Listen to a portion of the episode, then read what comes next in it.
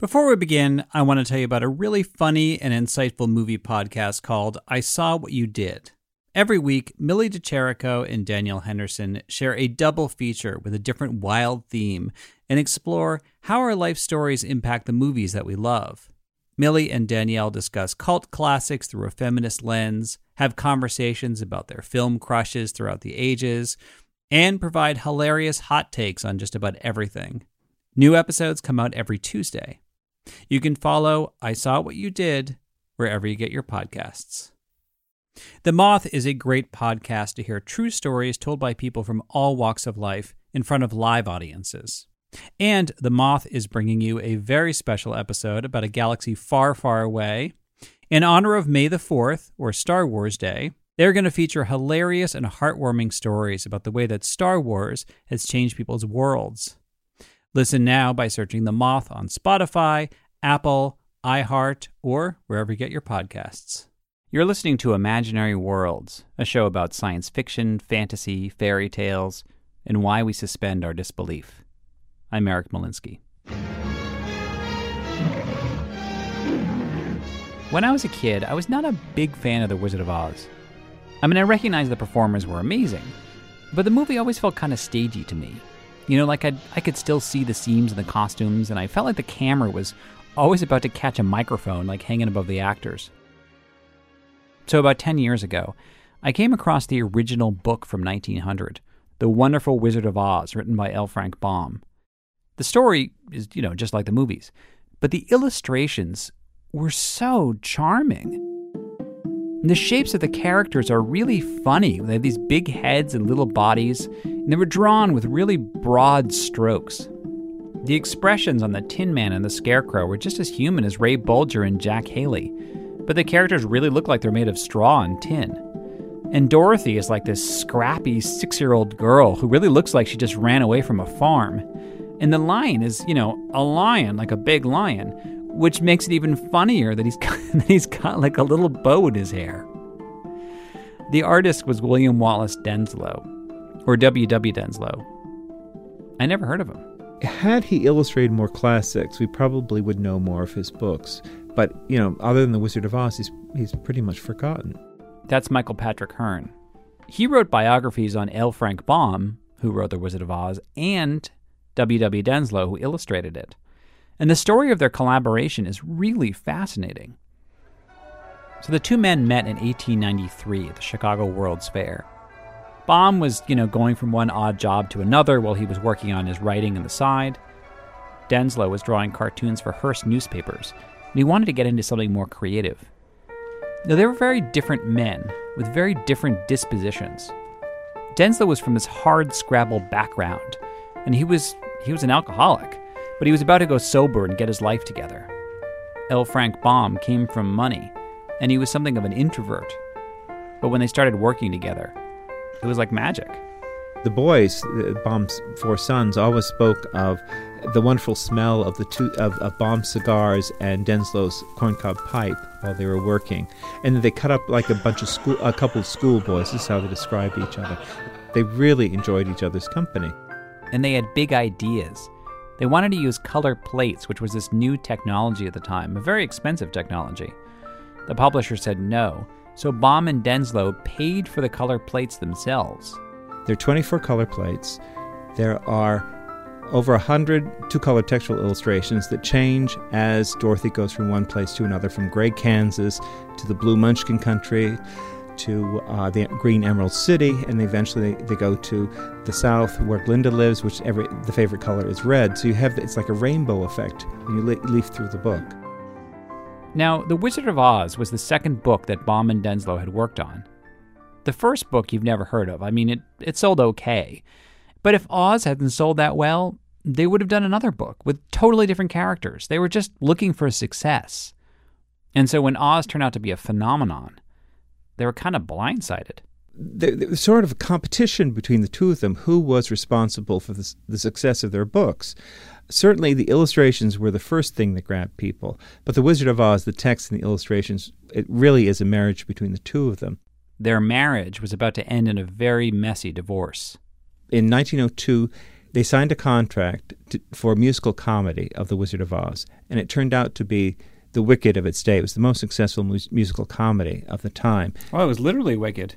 Yes, it was. it was wicked. Yes, it was. Exactly. It wasn't just like it. Nothing just like it. Yes, it was wicked of of, of 1902, uh, and it was in, it was enormously successful. There were two touring companies. The musical comedy made Baum and Denslow wealthy men. Um, well, even more than the books. Even more than the books, yeah. And Baum, because Denslow owned half the copyright and control of the book, had to pay him half of what his uh, royalty was from the musical. Although Denslow had very little to do with the musical, and I think Baum resented that. Baum had rewritten the story for the stage, and Denslow apparently wasn't happy with the changes that Baum made, although they were all suggestions from the show's producer, who came from vaudeville. For example, Dorothy became a young woman rather than a little girl. Uh, Toto becomes a cow named Imogene. Uh, the wizard becomes a wisecracking Irishman, and a lot, a lot of marching girls in tights.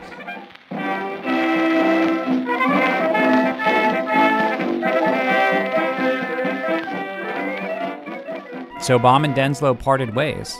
Now at this point, Denslow is, you know, doing pretty well. He's getting illustration offers left and right. He's so famous, he can slap his name above the title. So when he illustrates Humpty Dumpty, it's marketed as Denslow's Humpty Dumpty. Meanwhile, L. Frank Baum goes about writing a sequel to The Wizard of Oz. And he hires another illustrator, somebody who is not really as good as Denslow. He's a more conventional artist. And they start creating a newspaper comic strip to drum up interest in this sequel. And then Baum discovers that Denslow is also writing a sequel to The Wizard of Oz. And he is also creating a comic strip to drum up interest, and they are both appearing in the same newspapers at the same time. Because Denslow still owns half the copyright. Baum must have been really mad when he found out that Denslow's sequel was called Denslow's Scarecrow and Tin Man. And in his story, the characters wander off the Broadway stage, which they think is the land of Oz. And it was obviously designed to be a sequel to the musical as well as to the book. It was dedicated to Montgomery and Stone, who played the Scarecrow and Tin Man in the musical comedy. Travel, travel, little star, in your one-horse circus car. Each policeman you get by must have cinders in his eye. Lots of fame's attached to you. So, so did they change even the characterizations, where suddenly the wizard was a, um, a Irish drunk and there were dancing girls? Well, it wasn't quite that bad. uh, really, wait, wait. So they do they do when they leave? Are they in New York City? In New York City, yes. Okay. Yes. Yes. Uh, yeah, they do all. They, get, they, they steal a car. They they they get into all kinds of uh, of troubles. It's really the Scarecrow and Tin Woodman, not Fred Stone and David Montgomery. So they're very naive at what what hap- what what can possibly happen in in New York City. Denslow's sequel was more successful than Baum's. I mean, Denslow's book is silly and fun. It's a total crowd pleaser. Baum's book is full of dense mythology, new characters. It doesn't even have Dorothy in it. So at this point, Denslow is flying high. He gets remarried. He even has enough money now to spend his winters drawing in Bermuda. One day he was going through the, going from around the islands, and there was one island that was was for sale. Uh, it's it's now known as Blount's Island, but Denslow purchased it. He he built a mansion on it, and he, he declared himself King Denslow I of Denslow Island. Was this jokingly, or did he in any way sort of have any delusions of grandeur? Well, of course he had delusions of grandeur. I think uh, almost every ego, every artist's ego has some sort of delusions of grandeur. I guess anyone who declares themselves king of an island. Yes. but Denslow's kingdom was about to crumble. He had taken on too much work. His next few books were not about Oz, and they didn't sell as well, which was a big disappointment for him. He was commuting to Atlanta, too, where he was working with a writer on a musical, which fell through. And the stress just started to get to him, and he started drinking again. Well, one thing you have to also recognize if you had a reputation as a drinker in those days, it wasn't considered a disease, it was considered a sin. It was considered a flaw in your character. Uh, there were a lot of prejudices against someone who, who drank in those days, particularly if you're trying to do children's books. I, I, think he may also have suffered a bit from manic depression, these highs and lows, and that I mean, you know, when he when things were going well, every you know he was in, in, in great spirits, but then he could he could fall down and be and be very um, I mean, very depressed. His second wife left him. He sold the island and the mansion. For a man who would be king, his career was getting really small. Evidently, he he he sold a cover design for the Old Life magazine, which was a humor magazine, and this was a, the, the most probably the most significant sale he had had in in several years. He got a, a, a nice check from it. He went to celebrate. He, he evidently he was going from bar to bar to bar or something like this. He went on a jag, as, as they, they would say in those days, and he caught pneumonia and died. He was buried in a pauper's grave, an unmarked grave. That only recently was it, uh, it was a marker put up to to signify that the illustrator, the Wizard of Oz, uh, was buried here. Denslow was only 59 years old.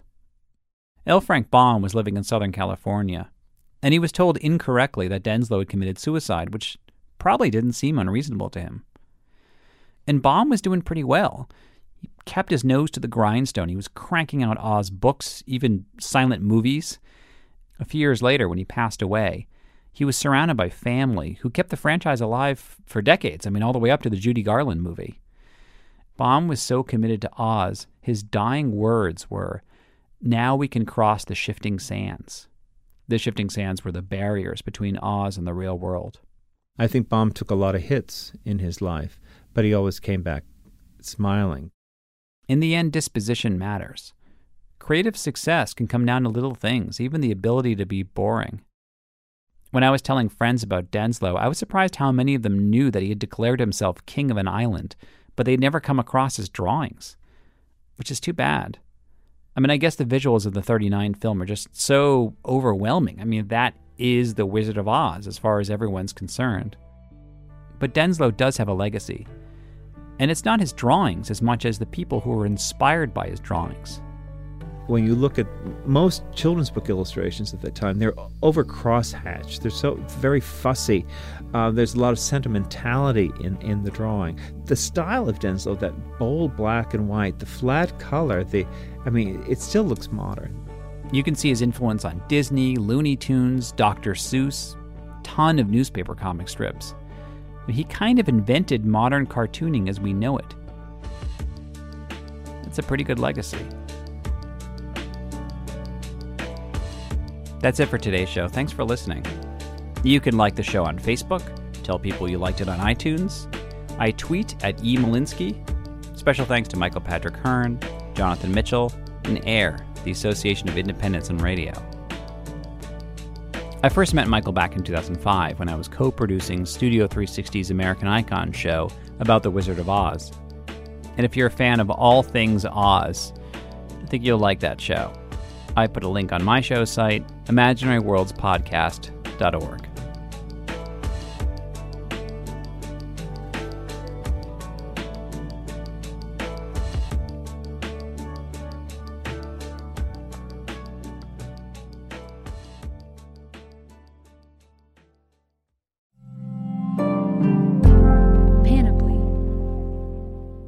Welcome to a journey into the heart of the Texas Renaissance Festival the nation's largest and rowdiest celebration of medieval fantasy.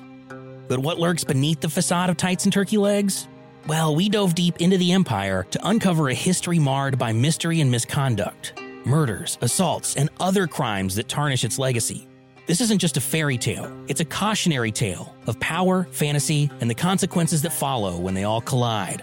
Search for Crime Waves Renaissance Texas on Apple Podcasts, Spotify, or wherever you're listening now.